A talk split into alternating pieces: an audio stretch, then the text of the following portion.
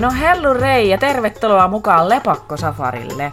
Jos sä oot valmis kuulemaan erittäin suoraa puhetta sateenkaarielämästä myös sen ulkopuolelta, niin sä oot kuule ihan oikeassa paikassa. Me halutaan myös rohkaista sua elämään just sun näköistä elämää täysin omana itsenäsi välittämättä muiden mielipiteistä. Safarioppainahan täällä toimii kaapista tulleet Susanna ja Tanja. Tässä podcastissa tullaan kuulemaan villejä tarinoita viidakon piiloista. Niitä löytyy muuten lisää myöskin Instagramista, että lepakkosafari, joten laitapa kuule sekin ensimmäisenä seurantaa ja sitten ei muuta kuin let's go.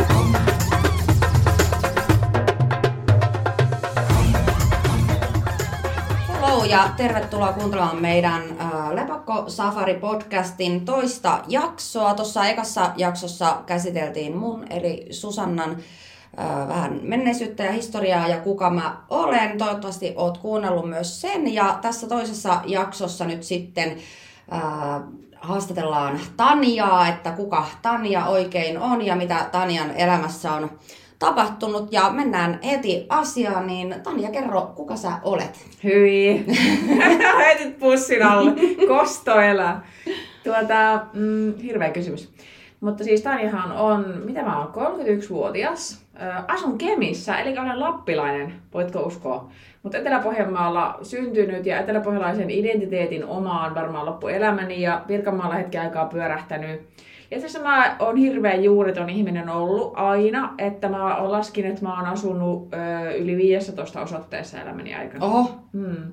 Että mä oon muuttanut niin kun, sen jälkeen, kun mä oon 15-vuotiaana, 16-vuotiaana muuttanut pois kotoa, niin mä oon muuttanut melkein vuosittain vähintään kerran.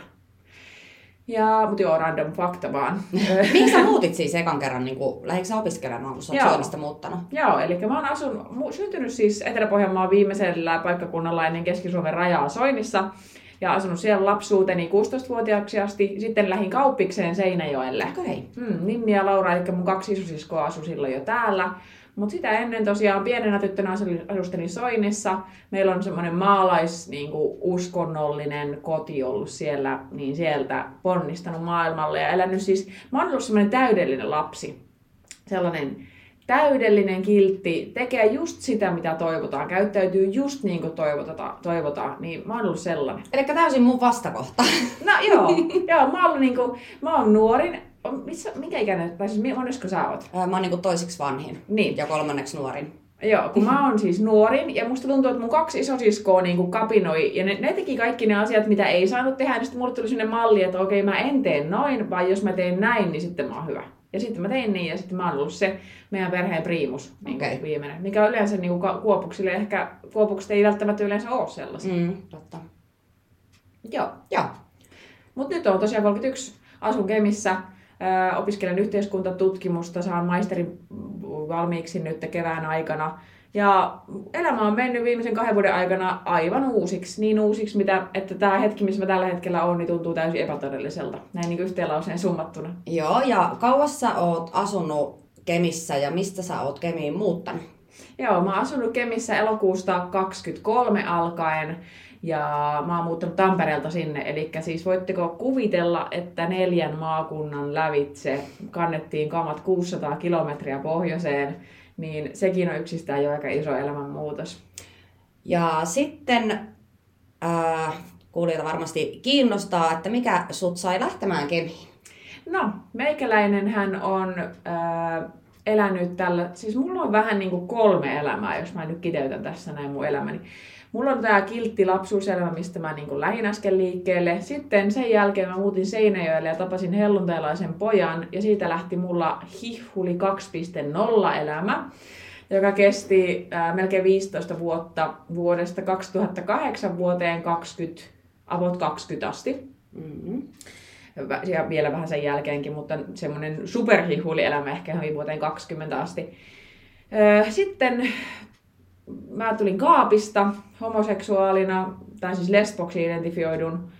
Ja sitten sen jälkeen meni rytinällä, rytinällä koko elämä uusiksi, niin että nyt mä elän sitten tällaista uutta, ehkä ekaa kertaa mun omaa elämääni mun naissukupuolisen kumppanini luona Kemissä, jonka mä oon tavannut siis öö, tammikuussa.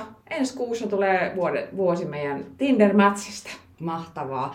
Joo, ja siis se, että tota, niin, niin, Öö, ne muutamat kerrat, mitä me nyt ollaan tavattu, niin teistä kyllä siis heti tuli semmoinen fiilis, että olette meidän tyyppejä. Aivan ihania, on kyllä siis super onnellinen, kun on saanut tutustua teihin. Sama fiilis. Ja tota, öö, kerropa tästä sun seksuaalisuudesta enemmän, koska sä oot sen tiennyt, koska, sä oot niin kun, koska sulla on tullut semmoinen fiilis, että sä et oo hetero, vaan sä, sä pidätkin naisista. Mm. Mulla se tota, on siis ihan pienestä pitäen, ehkä jostain 12-13-vuotiaasta. Ja itse asiassa kun mä mietin itteeni, ja mä oon paljon miettinyt ylipäätään sitä, että mistä seksuaalisuus tulee, ja ylipäätään sitä niin kuin, se kaikki on tosi erimielisiä tällä hetkellä siitä, että onko se geneettistä vai tuleeko se ympäristöstä vai onko se muokattava asia ja muokkaantuuko se koko elämä vai onko se sama aina. Niin kaikki on hirveän erimielisiä sitä tällä hetkellä riippuen siitä, keltä niin kuin asiantuntijalta kysyy. Mutta mun kohdalla, mä itse olen omalla kohdalla miettinyt, että musta tuntuu, että mä oon aina ollut erilainen. Ja jotenkin musta on sanottu, että mä oon ollut lapsena semmoinen niin kuin äärimmäisen herkkä ja vähän niin kuin yliherkkäkin, että mä oon jotenkin tosi sellainen niin kuin, tavallaan ahdistuva persoona ollut jo pienenä ja niin kuin jotenkin käyttäytynyt eri tavalla. Toinen, mikä musta on ollut erilaista, niin äiti on just sanonut sitä, että, että mä en ole ikinä ollut sellainen normin mukana, että jos, jos muut tytöt tekee näin, niin mä teen juuri toisin. Että mulla oli pienenä kavereita, mun parhaat kaverit oli poikia ja me leikettiin niin kuin poikien leikkejä. Ja sitten joskus 13-vuotiaana ihan ensimmäinen tämmöinen homoeroottinen fiilis tuli siitä, kun oli jotain musiikkivideoita, missä oli siihen aikaan 2000-luvun alkupuolella ihan semmoisia super niin kuin, seksi, seksikkäitä naisia. Niin mulla tuli niin siitä semmoiset niin oudot vipat itselle ja mä säikehin sitä niin kuin, ihan hulluna. Mm. Ja sitten joskus yläasteella viimeistään, siitä meni ehkä vuosi eteenpäin, niin sitten mä huomasin, että niinku nimenomaan seksuaalisuus kehittyi pelkästään niinku tyttöihin, että mä kyllä pystyin pitämään pojista niinku romanttisesti. Mm. Ja onnistuinkin siinä ihan hyvin, koska mä sain yläasteella jotenkin tosi paljon huomioon niinku pojilta ja pojat niinku osoitti kiinnostusta.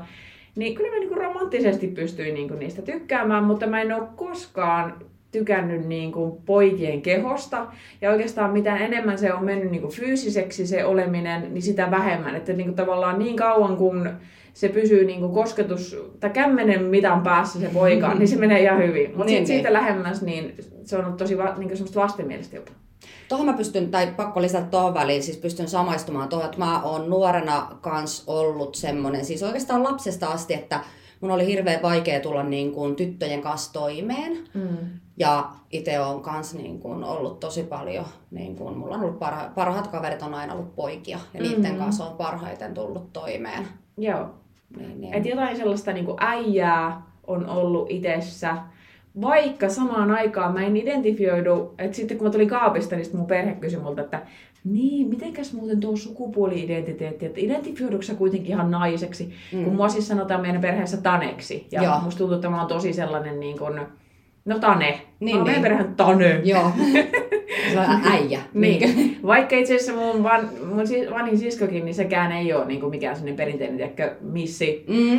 Mutta niin, niin mm, mutta joo, sillä lailla on identifioitunut aina naiseksi, mutta sitten kuitenkin jotenkin semmoinen na- perusnai, niin kuin tavallaan, että, että kuulostaa niin kuin perusnainen, sana perusnainen kuulostaa niin kuin pahalta, mutta semmoinen, tiedätkö, esimerkiksi äidin rooli ei ole tuntunut koskaan omalta, eikä mikään sinne hoivaaminen. Mutta ei... silti sä oot niinku naisellinen nainen. Joo, niin. että, ja varsinkin nyt, niin. varsinkin kaapistotulon jälkeen, oikeastaan ekaa kertaa elämässä kaapistotulon jälkeen mä oon halunnut myös näyttää naiselta. Että ekaa kertaa elämässä nyt mulla ei ole ongelmaa siihen, että mulla on reittä, mulla on takapuolta. Mm. Tiedätkö, niin kuin tähän asti ollut semmoinen, että haluaisi olla vaan niin kuin näkymätön, niin kuin mm. jos kehoa ollenkaan, Aivan. vaan joku henki, joka leijailisi. Mutta nyt voi niin kuin korostaa niitä naisellisia puolia niin, ekaa kertaa elämässä. Tullut sellainen niin vapautuminen jotenkin siinäkin. Mm. Joo. Sitten, eli tämä siis, äh, sä huomasit sun seksuaalisuuden ja tämän seksuaalisen suuntautumisen äh, ihan siis nuorena, mutta milloin tämä on niinku tullut sitten niinku ihan lopullisesti tämä, että sä tajusit, että ei hitto, tämä onkin näin, että sä oot oikeasti, koska sulla on kuitenkin äh, tähän samaan syssyyn vois, voisit kertoa, että sulla on ollut siis pitkä parisuhde ja avioliitto myös miehen kanssa, mm. niin, niin kerro siitä lisää ja myös sitten siitä, että milloin sä huomasit sen sun seksuaalisuuden suuntautumisen ihan sataprosenttisesti. No yläasteellahan mä tota, elin semmoista jo, jo yläasteella, siis tuntuu hirveältä ajatella, miten pieni on yläasteella, niin mä elin semmoista kaksoiselämää, että saatoin niin kuin katsoa lesbopornoa ja... Sama. Oikeesti? joo, mutta silloin vaan vanhempana. Silloin kun mä oon ollut naimisissa miehen kanssa, niin silloin joo. joo. No mä oon, nyt itse asiassa meillä on sukupolviero, koska mun, mä oon ollut jo yläasteella silloin, kun tiedätkö, se on ollut varmaan, tiedätkö, sehän tuli se semmoinen kaikki niin, totta. netti ja tämmöinen. Niin, totta. Se tuli justiin silloin, kun mä oon ollut niin kuin yläasteella, niin, niin silloin mä elän jo semmoista kaksoiselämää niin kuin oman pienen synkän salaisuuteni kanssa. Sitten tosiaan muutin Seinäjoelle ja tapasin tämän helluntaalaisen pojan. Asiat eteni niin kuin helluntaalaiseen tyyliin erittäin nopeasti, koska esiavioliseksi on syntiä, koska kaikki fyysinen asia ennen avioliittoa on syntiä, niin sehän tarkoittaa sitä, että kun tullaan uskoon, niin, ja tähän liittyy vielä se, että sitten tapasin helluntaalaisen pojan ja tein itse tämmöisen henkilökohtaisen uskonratkaisun, että sitä ennen mun usko oli jotenkin semmoista luterilaista tapauskoa, että Jumala jossain tuolla. Mm-hmm. Rukoilen silloin, kun tota, hirvi ilmestyy tielle, että apua ei saa osua auto tuohon. Mutta sitten vasta sen jälkeen mä pääsin niin helluntailaisuuteen enemmän käsiksi. Toki mun pestis oli yläasteella myös helluntailainen, että jotenkin on ehkä pikkuhiljaa sosiaalistunut siihen. Mutta tapasin helluntalaisen pojan ja tulin uskoon, mikä tarkoittaa sitä, että nyt omistaudutaan täysillä Herralle. Ja sitten mentiin kihloihin, kun mä olin vielä 16. Ja häät oli saman tien, kun mä täytin 18. Ja sitten siitä lähti mun kaksoiselämä sillä lailla, että joka kerta kun heteroseksiä harrastettiin, niin mä harrastin päässäni sitä naisen kanssa. Mä niinku kuvittelin tavallaan, että mä olin siinä tilanteessa, mutta mä kuvittelin, että mä oon jossain muualla. Mm. Eli toisin sanoen mä oon tiennyt mun seksuaalisuuden koko aikaa, mutta mä oon jollain lailla niin kuin huijannut itteeni, koska asiathan niin kauan kun sä kiellät ne, niin ne ei ole totta. Mm. Ja mä oon sanonut itselleni, että, että tämä ei tarkoita suinkaan sitä, että mä olisin homo, vaan tämä tarkoittaa sitä, että mulla on tämmöinen pieni twisted juttu mun päässäni, ja jossain kohtaa mä luulin jopa, että kaikki naiset tekee niin. Että oikeasti kukaan nainen ei tykkää miehestä. Ja mulla on tullut nyt jotenkin shokkina se, että kun mä oon tullut kaapista ja sitten mä oon jutellut jonkun kanssa, joka on hetero, ja ne on ihan oikeasti niin kuin heteroita. Niin mä että ai eikö se olekaan niin, että kaikki naiset niin kuin niin, oikeasti niin. fantasioi jostain muusta. Mutta tosiaan elin tällaista niin kuin kaksoiselämää siinä, ja, ja sitten jossain vaiheessa musta, mulle se iski mun tajuntaan, että ei hitsi, että Oikeastaan se on niin kuin sen myötä, kun, tiedättekö, kun Pride-ideologia jotenkin löi läpi ja alkoi tulla näkyvämmäksi tällainen, niin kuin, että ihmiset juhli seksuaalista suuntautumistaan, mm. niin sen myötä mä niin kuin tajusin, että kyllä se muuten varmaan on itselläkin niin kuin ihan tätä asiaa itteensä, mm. eikä mitään semmoista pientä oikku, pää, oikkua päässä. Ja sitten tota niin, niin sitten sen jälkeen se elämä ajautui jotenkin umpikujaan, koska sitten siitä tuli niin kuin näkyvää itselle, että mä itse tajusin, että mä en ole hetero. Ja sen jälkeen tuli se, että miten mä oon pystynyt olemaan ihmisen kanssa pitkässä avioliitossa. Siinä kohtaa olin ollut avioliitossakin jo varmaan viisi vuotta, kuusi vuotta ainakin. Ja sitten tuli se, että mitäs nyt tehdään, että miten mä niinku, ehkä ei edes itteni takia, vaan sen toisen takia, että kuinka mä voin tehdä sille mm. toiselle. Just meinasin kysyä sitä, että tuliko sulla kertaakaan semmoinen fiilis, että sä huijaat? Tuli. Niin kun, että sä huijaat tätä toista osapuolta siinä niin kuin avioliitossa, koska sä et ole oikeasti sitä, mitä hän ehkä luulee sun oleva. Tuli. Ja mä pelkäsin koko ajan paljastumista. Mä pelkäsin niin kuin sitä, että jos mä kuvittelen jotain muuta, että se näkyy mun naamastani ja sitten mä niin kuin, sitä koko, koko niin kuin fyysisyydestä tuli sellainen niin kuin näytelmä. Mm. Niin kuin oikeastaan tuli koko elämästä näytelmä ennen pitkää. Se, niin kuin, se valhe tavallaan syvenee koko ajan, mitä enemmän sitä yrittää peitellä, mm. niin sitä enemmän se syvenee. Ja sitten tavallaan lopulta se, mitä itsestä on jäljellä, niin ei ole enää niin kuin oma itse. Ja mulla siihen niin kuin, tavallaan sekoittui myös se uskonto, että sitten kun säkin sanoit edellisessä jaksossa, että sä ihailit sitä mun uskovaisuutta, mm. niin se mun uskovaisuushan mut niin kuin piti kasassa niin kuin ne kaikki vuodet, että kun vaan veti aivan, teettekö, niin kuin hampaat irvessä sitä uskoa, niin mm-hmm. niin sitten pysyy jotenkin niin kuin ulkoisesti, ihmisen näköisesti kasassa. Kyllä. Ja toi on siis semmonen juttu, mihin mä itse myös samas, samaistun, että silloin kun mulla oli itsellä mun toisen aviomiehen kanssa, eli tyttöjen isän kanssa, oli hirveän vaikeeta, niin mulle se usko oli semmoinen asia, mihin mä turvauduin.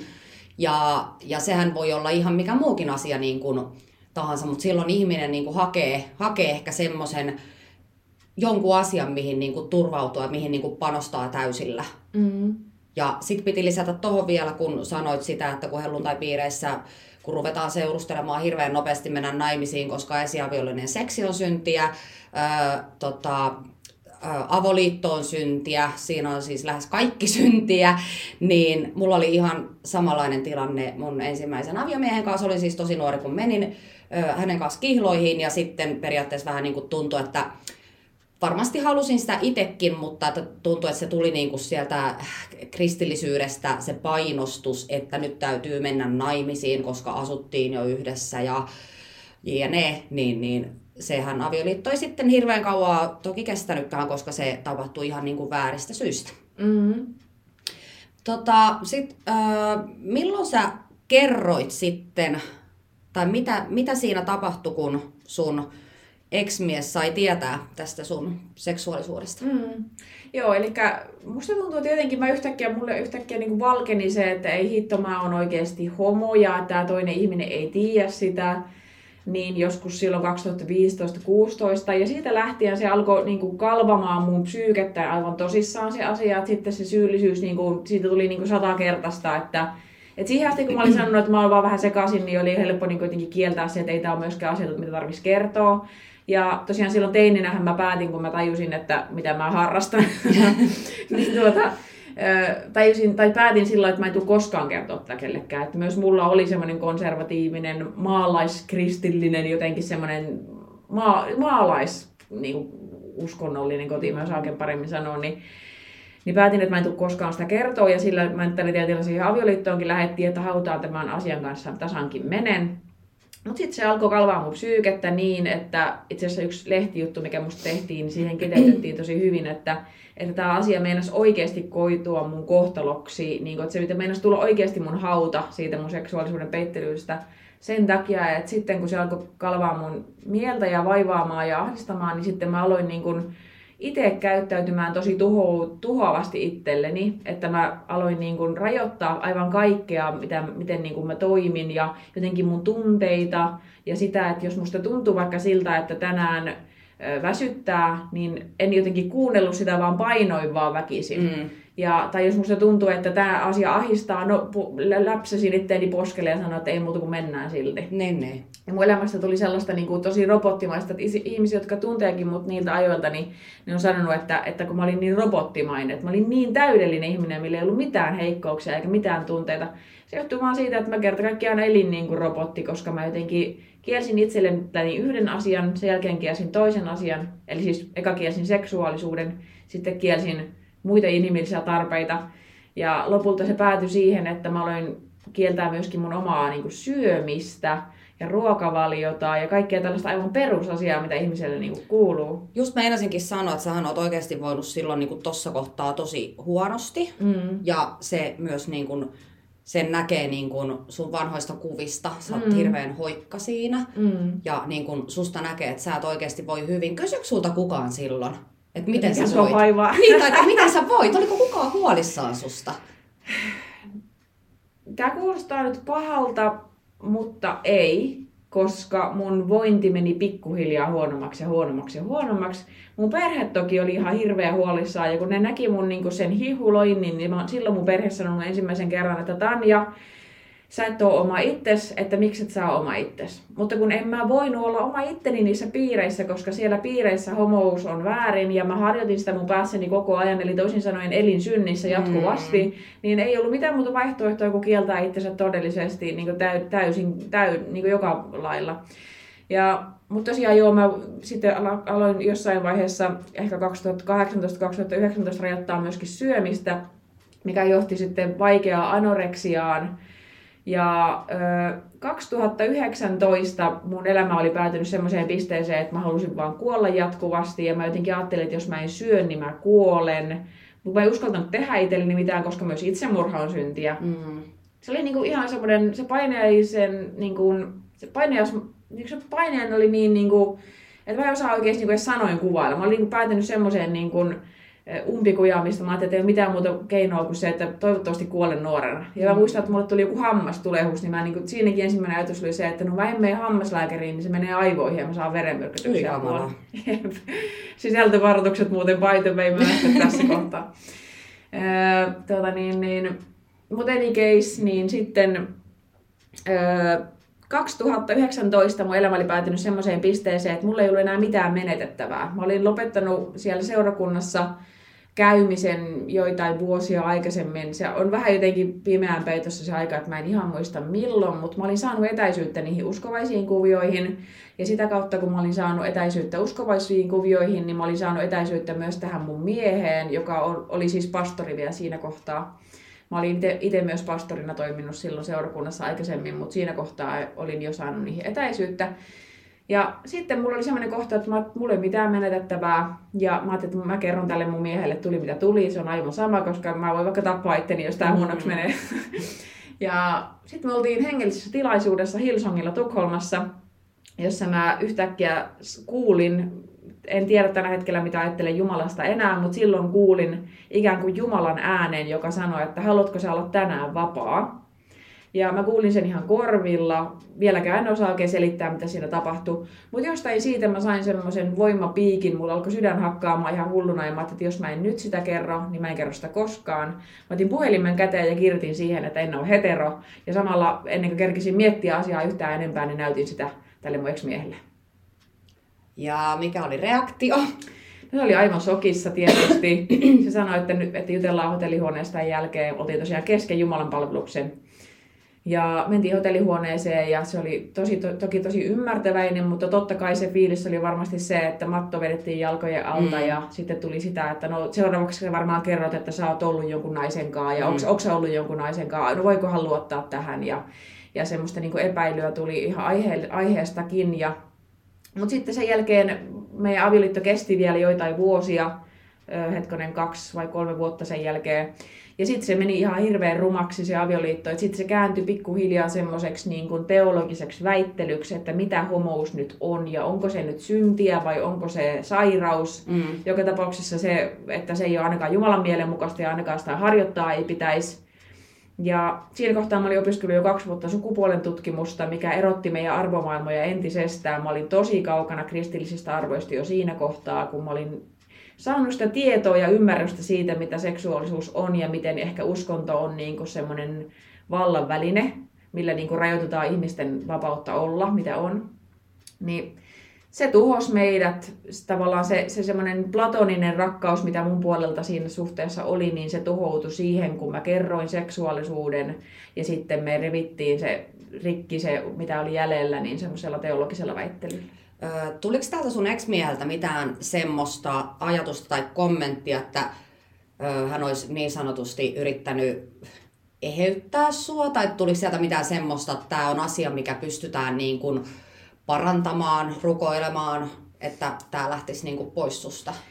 Ei ihan suoranaisesti sellaista. Siitä tuli vähän semmoinen tapu meidän välille, että mähän on itse ottanut ehtoollista. Kaikki ne vuodet, mitä mä oon seurakuntavuosissa ollut, niin joka sunnuntai otettiin ehtoollinen. Ja silloin siinä ehtoollisessahan helluntalaisessa teologiassa uskotaan, että se on kirjaimellisesti, Jeesuksen kirjaimellisesti veri on syntien puolesta annettu anteeksi. Eli kun sä otat sen viinin, niin se puhdistaa sut synneistä. Ja kun sä otat sen leivän, niin se on kirjaimellisesti murrettu sun ruumiin edestä. Eli kirjaimellisesti sun sairaudet on Jeesus vienyt ristille. Ja mä muistan, että joka kerta kun mä otin ehtoollisen, varsinkin sen leivän, niin mä kuvittelin Jeesuksen ristillä ja siinä teologiassa uskotaan, että silloin Jeesus on vienyt niin kuin kaikki maailman sairaudet omassa kehossaan. Niin silloin mä niin kuin kuvittelin, että ai että Jeesus on vienyt myöskin homoseksuaalisuuden ristille ja mä kuvittelin Jeesuksen homona sinne ristille mm. kuolle, kuole, kuolemaan tavallaan meidän kaikkien homojen puolesta. Ja yritin, siis aivan silmät pur, puristin yhteen joka kerta ja niin kuin, tiedätkö, oikein niin kuin ajattelin, että nyt minä uskon vielä vähän enemmän ja mm. vielä vähän enemmän. Ja viimeksi ei onnistunut, mutta nyt onnistuu joka kerta uudestaan ja uudestaan. Kunnes huomasin sitten, kun siihen avioliittoon palattiin että, ja piti sitä seksiä harrastaa. Mm. Ja huomasin, että ei hitto, tämä ei onnistu, ellei mä niin ole päässäni naisen kanssa. Mm. Niin huomasin, että se ei koskaan tapahtunut. Mutta joo, meidän välillä sitä semmoista varsinaista eheyttämistä ei tapahtunut, koska se jäi niin semmoiseksi epämiellyttäväksi tapuksi meidän välillä, että me ei koskaan menty siihen levelille, että, että me oltaisiin jotenkin samalla puolella sen asian kanssa. Niin, niin, joo. Ja mä ehkä koin, että, että mulla ei ollut niinku tilaa, että mun identiteetti ei ollut, niin kuin, mun identiteetille ei ollut tilaa, niin silloin mä en tavallaan ehkä myöskään antanut sitä semmoiseen, niin kuin, että no, mitäs me tälle tehtäis. Ja nyt kun mä mietin jälkikäteen, niin ehkä se, että mä kerroin mun seksuaalisuuden, ehkä mä olin silloin jo niin paljon pitkällä siinä mun omassa ulostulossani, että se oli mulla semmoinen, että mä kerron, että mä tulen myöhemmin eroamaan. Mm. huomasitko sä, että ton jälkeen kun sä kerroit tämän sun salaisuuden, niin alkoiko sun hyvinvointi parantumaan sen myötä, koska sä olit niinku kertonut tämän, että aloiko se itse voimaan paremmin? Siis toi on tosi hyvä kysymys. Mä just puhuin yhden kaverin kanssa puhelimessa aiheesta, niin hän kysyi ihan samaa, että miltä se tuntui se tuntui niin kuin kaksi maailmaa olisi kohdannut. Tiedätkö, kun sä oot, siis voi hyvänä aika, mä olin silloin 28, kun mä kerron sen salaisuuden ensimmäiselle ihmiselle maan päällä. Mm. Ja se oli hämmentävä tunne, kun kaksi maailmaa kohtasi. Se mun oma pieni salainen likainen maailma, minkä ympärille oli kasvanut aivan massiivinen häpeä niin se ja sitten tämä todellinen maailma ja ne todelliset ihmiset mun ympärillä kohtas, niin se oli niin hämmentävä hetki, että, että musta tuntuu, että niinku, vaikka mä kerroin silloin vain yhdelle ihmiselle, niin tuntuu, että 500 000 kiloa tippui harteilta, kun ei ole enää yksin. Se mm. yksinäisyyden kokemus on ihan hullu, kun sitä jatkaa vaan vuosia ja vuosia. Mutta mm, niin se, että miltä se niin tuntui, niin se, sen jälkeen mun olo ei lähtenyt vielä helpottamaan. Itse asiassa se lähti huonontumaan siitä, että siitä vuoden, about vuoden päästä, vajaa vuoden päästä mä jouduin osastolle siitä syömishäiriöstä, koska vielä silloin mä en ollut tavallaan hyväksynyt, mä kerroin mun seksuaalisuuden, mutta mä en ollut hyväksynyt sitä. Mm. Niin se ei, itsessään se kertominen ei vielä parantanut mun oloa millään lailla, että mä jouduin siitä tosiaan myöhemmin osastolle syömään, koska mä olin, mun painoindeksi oli semmoinen, että mä olisin joutunut tahdonvastaiseen nenämahaletkuun, jos mulla oli vaihtoehto, että menkö mä siihen, tai sitten menkö mä syömään niin, että mä nielen sen ruuan. Mm. Niin mä sanoin, että mä tuun nieleen sen ruuan ja kävin puoli vuotta, äh, vajan, ei hetkinen, no joitain kuukausia kuitenkin taussissa tuolla Tampereella päivittäin syömässä kolme kertaa päivässä. Okay. Mm, Mutta sitten mun vointi lähti helpottaa vuonna 2022. Mä olin tosiaan fyysisesti voimaannuin siellä osastolla, milloin mä sain vähän niin kuin henkistä kapasiteettia. Koska siis ihminen kun on siinä pisteessä, niin silloinhan ei ole enää psyykkeestäkään mitään jäljellä, koska keholla menee kaikki energia siihen, että se käyttää niin kuin, energian siihen, että se pysyy hengissä. Mm. Eli, eli ainoat, suomeksi sanottu ainut, mikä ihmisellä pyörii mielessä on ruoka. Mm. Ei pysty miettimään omaa seksuaalisuutta, ei pysty miettimään omia oman elämän ongelmia, mikä toisaalta on niin kuin sen sairauden koukuttava puoli, koska silloin ei ole mitään muita ongelmia kuin nälkä. Mm. Silloin ei tarvitse miettiä niitä todellisia ongelmia, kun ainut asia mikä on, on se, että koska saan syödä seuraavan kerran. Mikä on niin semmoinen oivallinen pakokeino itseltä. Mutta sitten kun mä menin sinne osastolle syömään ja voimaan, noin mulla nousi 10 kiloa paino sen muutaman kuukauden aikana siellä osastolla. Mm niin sitten sen jälkeen mä aloin saamaan niin kuin itseäni takaisin, minkä myötä mä aloin tekemään sitä eroprosessia. Vuonna 2020 mä puhuin ekan kerran erosta, mutta silloin mun mies oli vielä pastorina, niin me mietittiin sitä, että no mitä sille seurakunnalle käy, mm. tuhoutuuko sen ura, saako eronnut olla pastorina ja muuta. Sitten vuoden päästä uudestaan puhuttiin erosta. Ja kolmannen kerran vuonna 2022 siinä kohtaa mä olin jo niin paljon voimaantunut sekä fyysisesti että psyykkisesti, että sitten mä sanoin, että kun tämä asunto saadaan myytyä, Meillä oli, meillä oli asunto Tampereen keskustassa silloin, niin kun tämä saadaan myytyä, niin lähdetään eri teille. Siis hirveästi ollut kaikkea, kun miettii, että siinä on niin kuin ollut sun oma terveydentila, siinä on ollut tommonen tosi iso salaisuus, mitä sä oot niin kuin pitänyt sisälläs, ja sitten niin kuin toi ä, avioliitto ja seurakunta, ja siis hirveästi niin kuin, asioita, mitä on niin kuin, pitänyt oikeasti käydä läpi ja käsitellä. Mm niin kun, ei ole mikään, ei ole todellakaan niin kun mikään pikkujuttu. Haluatko kertoa tota, vielä, vielä enemmän, tuosta mainittit, että sä oot ollut myös pastorina seurakunnassa, mm. niin haluatko siitä jotain kertoa vielä? Joo, eli tosiaan tämän miehen kanssa äh, tavattiin silloin 2008 ja hänellä oli unelma, että hän haluaisi olla pastori. Hän oli helluntalainen koko elämänsä ollut ja tottunut sosiaalistunut siihen. Ja sitten mäkin humpsahdin siihen. Ehkä mä mietin tätä mun omaa seksuaalisuutta myös sillä tavalla, että kun mä sitä niin peittelin, niin oli hirveän helppo vaan omaksua kaikkien toisten unelmia. Mm kun ei ollut mitään omia unelmia. Mun suurin unelma varmaan oli ehkä parisuhde, että mä voin rakastaa jotain ihmistä ja mä ajattelin, että se ei ole mahdollista, niin mä oon aivan sama, mitä mä teen tässä elämässä, kun 50 vuotta aikaa pyöri, pyöriä tässä vaan jotakin tehdä. Niin... Miellyttää muita. Niin, miellyttää muita, siis kerta kaikkiaan. Ja samalla lailla sitten meni tämä pastorihomma, että mun ex-mies haaveili pastorin työstä ja me lähdettiin raamattokouluun. Mä ajattelin, että okei, okay, joo, kuulostaa ihan kivalta. Mä olin silloin ruokakaupassa töissä ja mä ajattelin, että tämä ei ole kovin häppäistä, että lähdetään raamattokouluun ja tarvitsee olla ruokakaupassa töissä. Ja lähettiin ja sitten sieltä valmistuttiin ja kuinka ollakaan miessukupuolinen saa helluntai-liikkeestä töitä, nainen ei. Hmm. Ja mun mies pääsi nuorisopastoriksi ja minä pastorin vaimoksi. Ja mä inhosin sitä roolia alusta pitäen aivan sydämeni pohjasta, koska pastorin vaimohan on hoivaava, lämmin, keittää rakastava. kahvia, niin rakastava, haluaa ehdottomasti lapsia. Ja mä ajattelin, että mä en tykkää tästä roolista jotenkin siihen kyllä sulauduin ja yritin sulautua, mutta sitten tota, sitten sen jälkeen mun mies ja yksi toinen pastori alkoi haaveilemaan oman seurakunnan perustamisesta ja semmoisesta vähän modernimmasta seurakunnasta.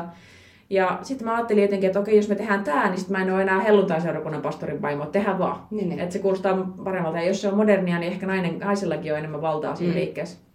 Ja Periaatteessa se on kaksi puoli, kaksi, kahden kolikon eri puoli. Et periaatteessa se meni paremmaksi siinä mielessä, että siinä, siinä modernin massaseurakunnassa ei ollut aivan niin perinteiset sukupuoliroolit, että siellä esimerkiksi nainen sai saarnata ja nainen mm. sai olla pastorina ja muuta. Ja minähän tartuin siihen kuin tota, pelastusrenkaaseen, kun ei tarvinnut olla pastorin vaimo enää, että upgradeaus ylöspäin. Ja ö, tavallaan ne vuodet on ollut ihania siinä mielessä, että, että silloin oli hirveän voimakasta yhteisöllisyyttä ja ihmisiä oli jatkuvasti ympärillä, ei ollut koskaan yksinäisyyden kokemusta, se oli hirveän tiivistä se seurakunta oleminen. Mutta samaan aikaan se mun oma niin kun, salaisuus ja jotenkin se peili, kun oli niin paljon ihmisiä ympärillä, niin tavallaan oli vielä kovempi työ peitellä sitä omaa mm. seksuaalisuutta. Mutta se yhteisö varmaan on ollut just se, että kun sä oot muuten niin kuin voinut huonosti periaatteessa, tai se, että kun sulla on ollut tommonen salaisuus, niin se on ehkä ollut se, minkä avulla sä oot just niin kuin jaksanut. Joo, tavallaan. Vaikka tavallaan mä oon myös introvertti, että se oli hirveän, osaltaan hirveän kuormittavaa olla jatkuvasti ihmisten kanssa, mutta tavallaan myöskin se semmoinen tunne, että me muutamme maailmaa, mm. on hirveän ö, semmoinen huumaava ja jotenkin semmoinen, tulee semmoinen niin drive päälle, että sä päästät niin kuin maniassa vuodesta toiseen. Niin. Ja niin, se on hirveän ristiriitaiset muistot niiltä ajoilta. Siinä on hyviäkin puolia, kuten vaikka se yhteisöllisyys ja se tunne, että ei ole yksin, mutta samaan aikaan se salaisuus kasvoi mulla entisestään ja syyllisyys aivan massiiviseksi niinä vuosina. Mm. Me varmaan ö, tulevissa jaksoissa palataan vielä tähän, tähän uskon asiaan, tai varmaan ainakin sivuutetaan niitä jollain lailla. Mutta sitten, ö, millainen sun nykyinen elämäntilanne tällä hetkellä on? Hmm. No sitten mä mainitsin tuossa jakson alussa, että mulla on ollut kolme elämää. Että mulla on ollut se kiltti lapsen elämä, sitten mulla on ollut tämä hihulielämä, sitten mulla on nykyinen elämä. Mm. Mun nykyinen elämä alkoi vuonna 2022, kun me laitettiin asunto myytiin, myyntiin ja sovittiin, että nyt erotaan tämän jälkeen. Ja sitten me saatiin asunto myytyä. Silloin kesti asunnon myynnissä hirveän kauan, koska koronan jälkeen asuntokauppa sakkasi Tampereella ainakin. Ja meina siis todellakin epätoivo siinä kohtaa, että jos tämä asunto ei mene kaupaksi, niin loppuuko tämä tilanne ollenkaan. Mutta me saatiin se myytyä kesällä 2022. Ja sen jälkeen me muutettiin erilleen. Mä hommasin oman asunnon Tampereelta, lähin elämää, elämää yksin. Ekaa kertaa 16 vuotta. Siis sen jälkeen kun mä oon ollut 16, niin sen jälkeen mä oon ollut parisuhteessa, samassa parisuhteessa koko elämäni ja tiiviytynyt tämän yhden ihmisen kanssa. Sen jälkeen mä lähdin niin elämään vähän niin semmoista 16-vuotiaan Tanjan niin omaa elämää. Mm. Ja mä ensitöikseni, no en nyt ensitöikseni, mutta ensimmäisten kuukausien aikana menin mun siskon luokse, joka osaa tehdä tatuointia ja sanoin, että tatuoin mun jalkaan teksti oman tiensä kulkija latinaksi, eli mm. vagari. Sen takia, että mua on sanottu lapsena silloin ennen muinoin pienenä oman tiensä kulkijaksi, just koska mä oon ollut niin erilainen niin silloin mä halusin lähteä niin kuin mun elämää, mun omaa tietä kulkemaan. Ja silloin mä tatuoin sen tekstin jalkaani. Samoin mä tatuoin mun korvaa, korvaa feminismin symbolit, mm. semmoiset viivat merkiksi siitä, että nainen ei ole korvi, korvamerkattua omaisuutta. Ja mä oon ehkä ekaa kertaa sen jälkeen saanut olla just sitä, mitä mä oon feminismi ja nais, sukupuoli, sukupuolen niin kuin tasa-arvo kysymykset on mulle aina tärkeitä ja ehkä vasta silloin ekaa kertaa mä jotenkin sain ounata ne, koska ne on ollut niin suuressa ristiriidassa niin kuin seurakuntaelämässä, mm. missä nainen on tietynlainen ja mies on tietynlainen ja mitään muita sukupuolia ei ole olemassakaan. Ja, ja mä lähdin elää semmoista omaa elämää. Mä päätin, että mä olen puoli vuotta yksin. Lentävänniemessä lenkkeilin Tampereella koiran kanssa ja tein opintoja tosiaan sukupuolen tutkimusta opiskelin silloin. Ja, ja sitten mä olin ollut puoli vuotta yksin, sitä ennen siinä jotenkin yritin vapautua semmoisesta niin kuin krampista, mihin ne edelliset vuodet oli muut niin kuin jättänyt, että mä olin jotenkin henkisesti ja fyysisesti ihan niin kuin lukossa. Ja mä yritin niin kuin löytää itteni mm. ihan niin kuin fyysisestikin, jotenkin niin kuin mun omat rajat, missä mun keho menee ja jotenkin se, semmoista niin kuin harjoittelin siinä. Ja sitten mä olin ollut puoli vuotta yksin, sitten mä aloitin Tinderin, mä että nyt mä alan tapailemaan naisia. Joo. Ja tammikuussa latasin sen Tinderin sitten 23. Ja mä olin ollut kaksi viikkoa Tinderissä ja sitten mulle tuli mätsi henkilön kanssa, jonka nimi oli Ninnu. Ja sitten me kirjoiteltiin siellä Tinderissä muutama viesti. Ja mä ajattelin siinä kohtaa, että Ninnu on jostain, jostain Seinäjoelta tai Jyväskylästä tai jostain, koska meidän etäisyys oli 160 kilometriä kun meille tuli matsi. Ja sitten mä kysyin, kato, rupesin katsoa sitä Tinderia, että hetkonen, että täällä lukee, että etäisyys 600 kilsaa, että mistä sä oot? Minnulle, että Kemissä asun. Mä että ei voi olla totta, että mä, niinku, että mä oon niinku odottanut tätä semmoista 17 vuotta mun elämässäni, 20 vuotta. Sä asut Kemissä. Niin, mä oon niinku 20 vuotta odottanut tätä hommaa, että mä alan niinku deittailemaan. Niin. Ja sitten mä löydän ensimmäisen kiinnostavan ihmisen ja meidän etäisyys on 600 kilometriä. Mm. Että tämä niinku varsinaisesti kasuaalia deittailua niinku ehkä tuu tapahtumaan tässä kohtaa. Mutta niin, mä en siinä kohtaa etsinyt parisuhdetta. Mä ajattelin, mun päässäni mä oon tosiaan hirveän suunnitelmallinen ja tää tämmönen entisen elämän rajoittaminen jotenkin jäänyt siinä mielessä päälle, että mulla on suunnitelma ja mä toteutan sen. Mä olin ajatellut, että mä deittailen puoli vuotta ja sen jälkeen kesällä 23 tulen tapaamaan jonkun, kenen, okay. kenen kanssa niin. Ei se mennyt ihan sitten tolle. Mutta ekaa kertaa ei mennyt elämä sillä lailla koska sitten kun mä tapasin Ninnun, niin ei enää tuntunut muiden kanssa jutut miltään. Mm. Ei mä kiinnostunut kenenkään muun kanssa mm. kirjoitella, vaikka mulla oli useampi välilehti auki siellä Tinderissä, koska mä olin vetänyt niitä mätsejä niin sieltä ihan niin ongella vaan meiningillä. Ja, ne. Mutta tota, ei, ei muista ei kiinnostunut enää sen jälkeen mikään, ja sitten mä ghostasin kaikki muut ja ja tuota, aloin odottelemaan Ninnun tapaamista. Mä otin sitä kolme kuukautta, eli ensimmäinen neljättä aprillipäivänä Ninnu tuli sitten sen 600 kilsaa jonalla Tampereelle ja sitten me nähtiin ja ensitreffit kesti kymmenen päivää. Ninnu oli mulla ne kymmenen vuorokautta ja täytyy sanoa, että mä en ole elämässäni semmoisia niin kierroksia saanut mistään kuin Ninnusta ihan mm. fyysisestikin. Ja silloin mä niin kuin viimeistään silloin, oikeastaan niin kuin, jos puhutaan seksuaalisuudesta, niin eihän sitä voi tietää ennen kuin tietää. Niinpä. Ja jos sun päässä sä oot, niin kuin, sun, sun seksuaalisuus on porno ja mielikuvien varassa, niin se mm. ei ole vielä niin kuin... Ei todellakaan. Niin. Niin, se on kaukana todellisuudesta. Niin, se on kaukana todellisuudesta. Silloin se on niinku vaan sun päässä. Mutta sitten kun mä tapasin Ninnun ja tajusin jotenkin sen fyysisen puolen myöskin hyvin nopeasti, että mitä on semmoinen intohimo, mitä ei pysty niinku rajoittaa. Ja yleensäkin siis pelkkä kosketus. Niin, koska ekan kerran me mentiin lenkille koiran kanssa, kun Ninnu oli Tampereella, me käytiin syömässä, ja sitten me lähdettiin ka- tuota, koiran kanssa lenkille. Ja me istuttiin puiston penkille niin, että meidän olkapäät koski toisensa niin silloin jo tuntui niin siltä, että, niin se, että mulla ei ollut mitään muuta kuin olkapää jäljellä, koska mun kaikki aistit oli siinä mun olkapäässä, kun mm. se tuntui niin kuin Ninnun käsivarsi siinä. Niin se on, se on ihan ihmeellistä. Mm.